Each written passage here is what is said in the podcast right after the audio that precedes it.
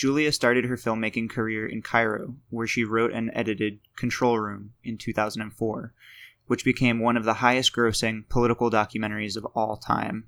Five years later, in 2009, Julia then directed and produced the critically acclaimed film Budrus, which told the story of a Palestinian community organizer who united all Palestinian factions and Israelis to save his village from destruction by Israel's separation barrier. The film successfully shifted the way international media covered the protests, as confirmed by an independent media audit by Edelman PR. Most recently, Julia directed Naila and the Uprising in 2017. This chronicles the remarkable journey of Naila Ayesh, whose story weaves through the most vibrant, non-violent mobilization in Palestinian history, the First Intifada. Naila and the Uprising tells the remarkable journey of Naila Ayesh and a fierce community of women at the front lines, bringing out of anonymity the courageous women who have remained on the margins of historical memory. While most images of the First Intifada create a kind of caricature of stone throwing young men, this film tells the story that most people overlooked of an unbending, nonviolent women's movement at the very head of the Intifada. During her 2019 speaking tour, I was able to sit down and talk with her about the film, her life, how the film fits into her previous work, and portrayals of Palestinian resistance overall.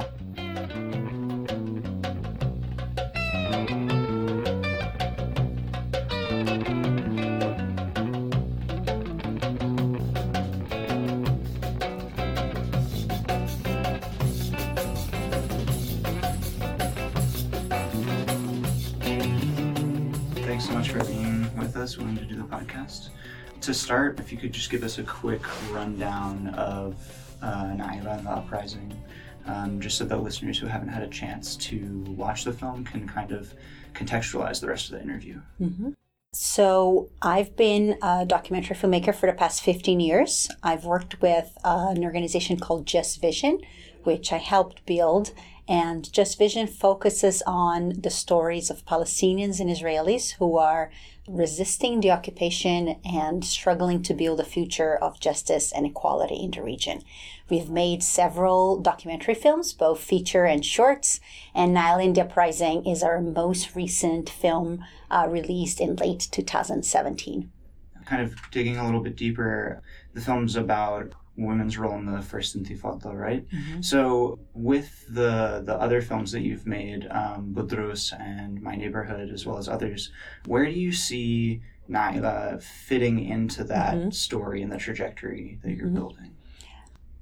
Just Vision's films tend to build upon each other. Uh, we want the conversation around Israel and Palestine to change over time and to be more inclusive of what's going on at the civil society level. So when we made Budrus in 2010, our goal at the time was to break this idea that uh, there is no such a thing as nonviolent resistance happening in the region. There is an overwhelming amount of coverage of violence and of the breakdown of political diplomatic processes with a complete invisibility of Palestinian and Israeli civil society.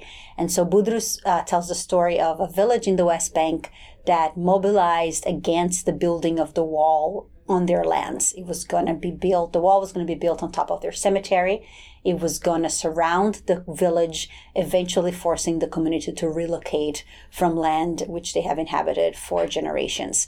The community organized uh, with the support of Israeli activists and with the leadership of a young teenager called Iltezam Morrar, who was 15 at the time. And together, the village managed to move the route of uh, the wall. That film marked um, a big moment for the organization because the film reached quite deep into um, mainstream American media coverage and started shifting a little bit the way that people talked about what was going on in the West Bank. Our next film, which was My Neighborhood, was a film that we wanted to do quickly to respond to an urgent need of what was going on in Jerusalem. So, shortly after the building of the wall, there was uh, an attempt by the Israeli government to take over Palestinian neighborhoods in East Jerusalem, and uh, it was a forced eviction of Palestinian families from homes that they had been living for decades. And we wanted to document the resistance that one particular neighborhood called Sheikh Jarrah was building in opposition to these evictions to try to preserve the Palestinian nature of the this specific neighborhood. Um, so we made that film. It was a short, and the goal there was to really raise awareness about what was happening in Jerusalem and get people to become involved on an issue that was actively in development. The film was part of a movement that was managed to, for five years, stop the eviction of any other family from Sheikh Jarrah. And it showed to us that the importance of having people see a different uh, basically put a different lens on how they see the Middle East was really critical but that we needed to do deeper work and that this kind of just responding to contemporary events wasn't going to address what was a more systematic failure to understand the history of the region. What we noticed with some of our films, like Budrus in My Neighborhood, when we would screen or when we would speak to journalists, was that people would say things like, oh, finally, Palestinians are using nonviolence or oh why haven't they done this before with a, a really incorrect understanding of the history of the region and the history of Palestinian resistance. Mm-hmm. And that's what led us to want to make Naila and the Uprising, uh, which was looking at the first Intifada, uh, which broke out in 1987, and really showing it as a civil resistance movement, revealing that it was uh, largely led by Palestinian women which is something that the international community uh, failed to see at the time and historically has not been corrected yet. Uh, many communities, even in Palestine itself, were not aware of that history anymore for different political reasons. The history of the women's leadership at the time wasn't passed on to uh, younger generations. So we wanted very much to bring that story to Palestinian communities as well and that led to the creation of Naila and the Uprising. Great. And as for the, the, the form of the film, it seems to make use of a lot of different types of, of media uh, animation, archival footage, interviews. Um, how does the, the form, the structure, and the aesthetic of the film reflect your goals in, in making it? Mm-hmm we wanted to help people connect with the story of these women that had led this movement under really difficult conditions. The challenge we faced was that there is generally already very little footage of popular resistance movements. So, movements that are done by civil society tend to be done in a clandestine nature. So, there is very little documentation of it. And also, universally it tends to be the case that women's roles tends to not be documented in protest movements. And so there was very little footage of uh, the experience of these women at the time. And we knew that it was important to make people connect personally uh, to them and decided to use animation to achieve that goal. We were concerned about it because films or any kind of documentation of palestinian history tends to lead to a lot of it's, it's a very contentious already by its nature. And so the, to do to use animation could uh, maybe lead some people to question uh, the veracity of, of the storytelling. And what was pretty extraordinary for us was that the animation ended up being the sort of most meaningful and uh, emotional part of the film for the vast majority of audiences across contexts. So from uh, showing it to university students across the United States, to politicians uh, in Europe, to women in prison in Gaza, you know, that have seen the film, to uh, Israeli activists in Jaffa. People when they speak after they've seen the film, the first thing that they tend to talk about is was the power of the animation, and that those drawings and those images really help them put themselves in those positions and, and really stayed with them and resonated with them over time. And we faced very little questioning about it, which was an incredibly fulfilling. Yeah. Wow.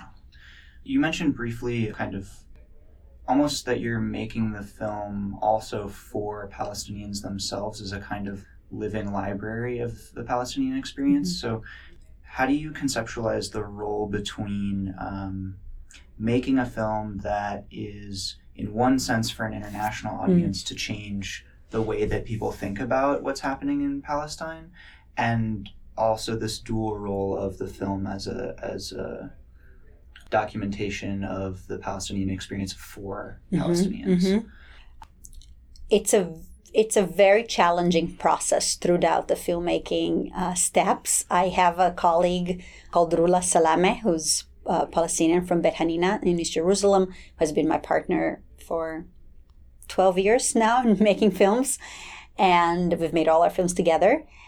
And um, there is no way I would have couldn't have made any of these films without her and she is you know really my guide into understanding the history of palestinians i'm not palestinian myself and um, it's been an amazing process at working with her to both make sure that the story is true to the palestinian experience and that it speaks to universal themes that are about being human that you can understand regardless of your cultural experience. And and I think that there is you know both in the interview process and in the editing process and the animation process it's um it's really collaborative work uh, with my team that that kind of makes us make decisions and you know one decision at a time as we try to meet all you know the multiple goals of the film um as someone who's not Palestinian but who works mm-hmm. in that context, how do you conceptualize your your role in that community? Mm-hmm. Do you um, a lot of people have been talking about more transnational solidarities. Mm-hmm. Are there um, in your experience as a, as a Brazilian woman connecting mm-hmm. with Palestinian women, kind of how do you mm-hmm. think about that? Does it uh, how do you find it affects your role as a filmmaker? Mm-hmm. You know, there's multiple ways that I think about it, and it also has changed over time. I never intended to spend 15 years making films about this issue. I, you know, I, it was, it was an, um, it was something that happened very organically and very naturally, one thing after the other. And my connection, obviously, to the region has grown tremendously over time.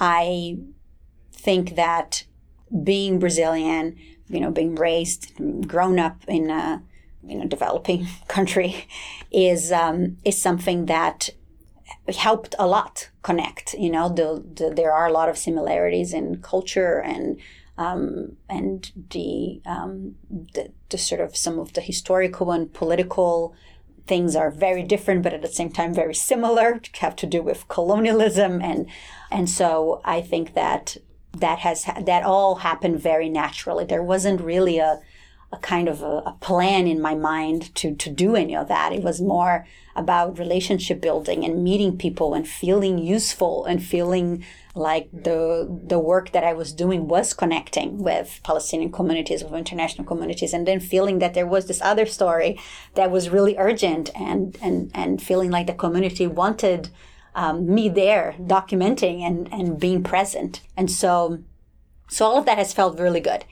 At the same time, I'm also very conscious that I'm not Palestinian and that I've spent 15 years making stories about Palestinians and that in an ideal world, there, there would be more Palestinians who have the chance and the visibility that I had. And I think that a, one of the reasons why I've been able to actually get my films into the top film festivals and get films broadcast on television is because I'm not Palestinian. And I think that's really problematic and awful and it needs to change. And so I think for me, over the years, as it as it became clear that I was making multiple films, which wasn't the intention originally, I think it became equally important to figure out how to stop making films, you know, and and and really uh, encourage uh, more Palestinian storytellers to be able to get their rightful space in the sort of international spaces that I've been able to to work in. To dig a little bit deeper into that, the the content of the films. You in in other interviews that I've seen with you, you've mentioned that nonviolent resistance it's and, and the role of women in it. It's not your work is not to portray it as this kind of essentialist thing where like it's not saying that women aren't capable of violence or anything like that. Mm-hmm. But I guess could could you talk a little bit about the the role that women's experiences as women mm-hmm. living in across the world in contexts where repression is a pretty constant thing lends itself to particular modes of organizing for justice. Mm-hmm. Yeah.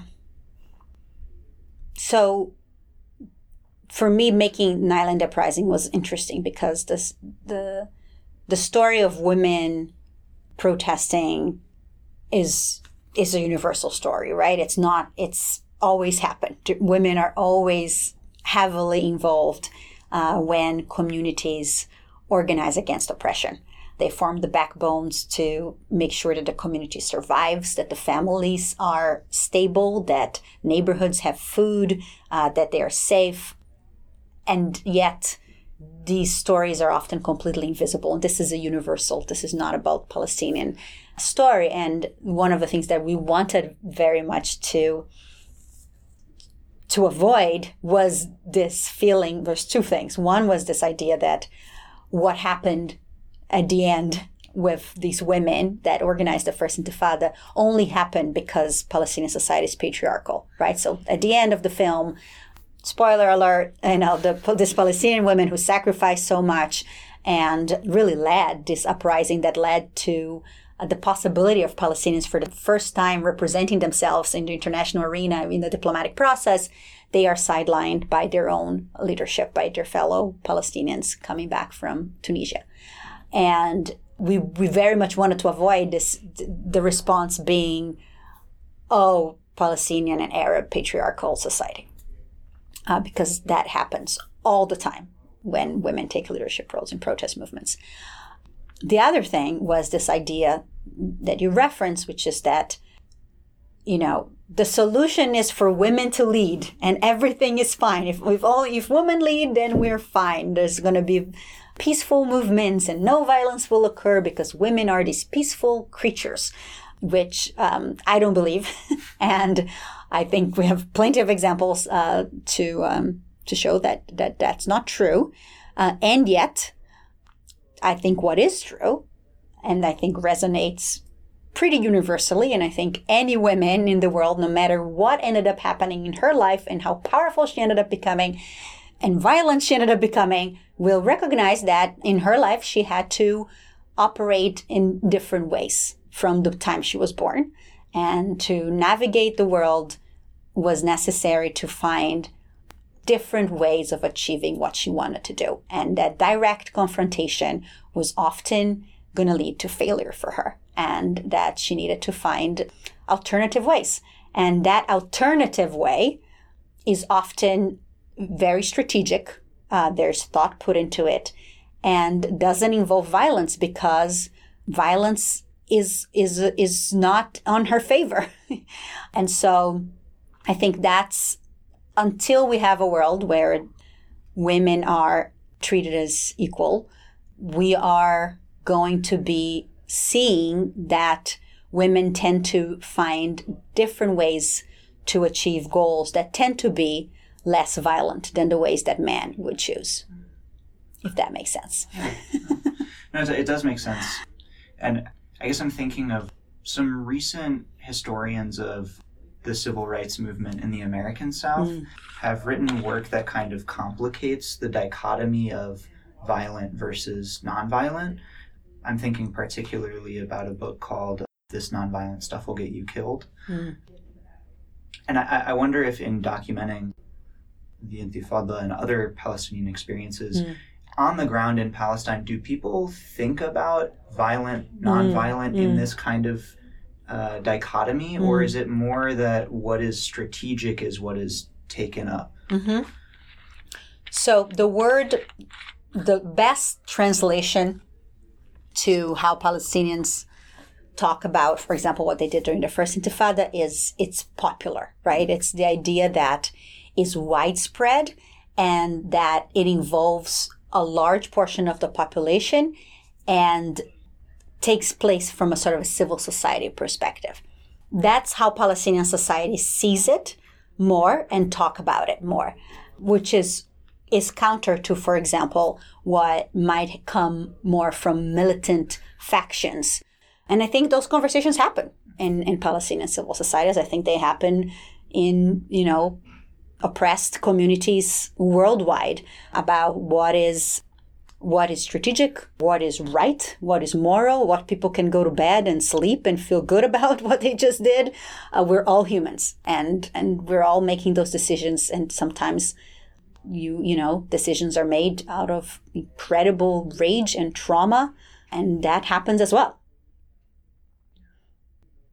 Where do you see things moving in the future? Maybe this is a bit of a it's a difficult question to answer because mm-hmm. the political situation, um, particularly now, is a little bit not unstable, but maybe unpredictable.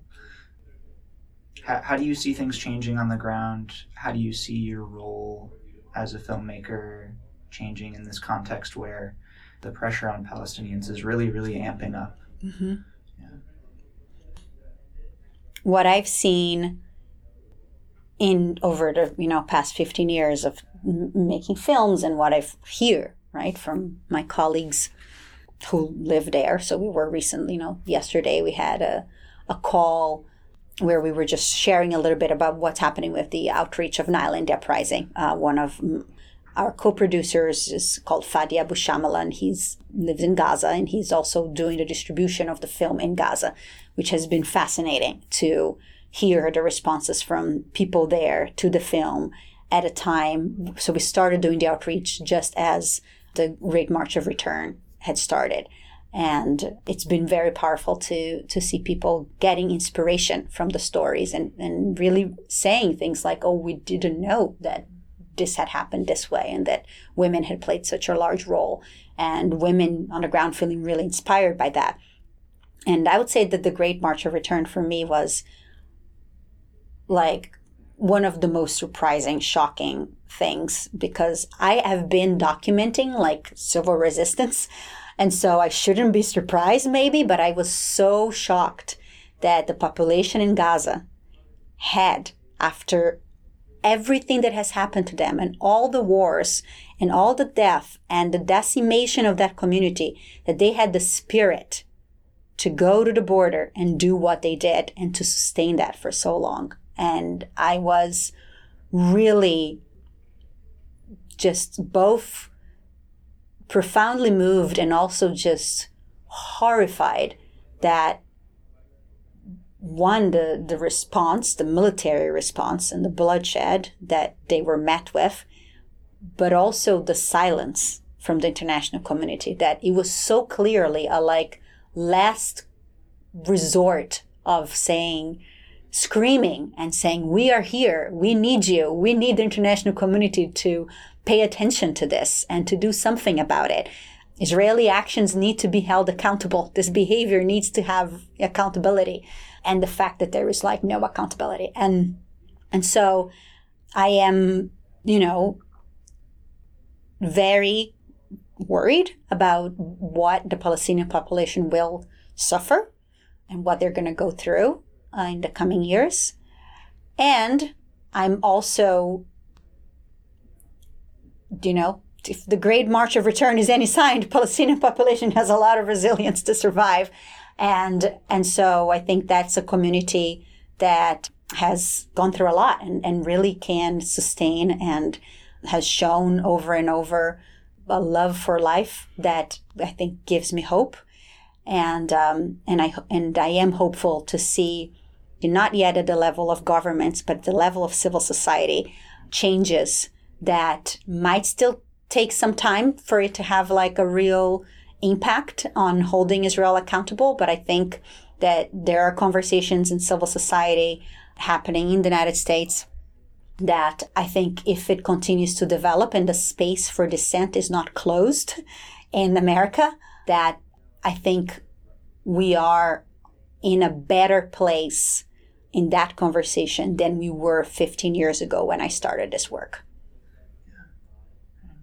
Well, thank you for taking the time out of your day to, to talk about these uh, both very exciting and uplifting and also a little bit depressing issues. But um, thank you for your work. Thanks for talking to us. Thank you for having me. You've been listening to Status Audio Magazine. The Status is produced by the Arab Studies Institute in partnership with Voices of the Middle East and North Africa, co sponsored by George Mason University's Middle Eastern Studies program and the American University of Beirut's Asfari Institute for Civil Society and Citizenship. Interested in pitching an interview, a program episode, or becoming a partner?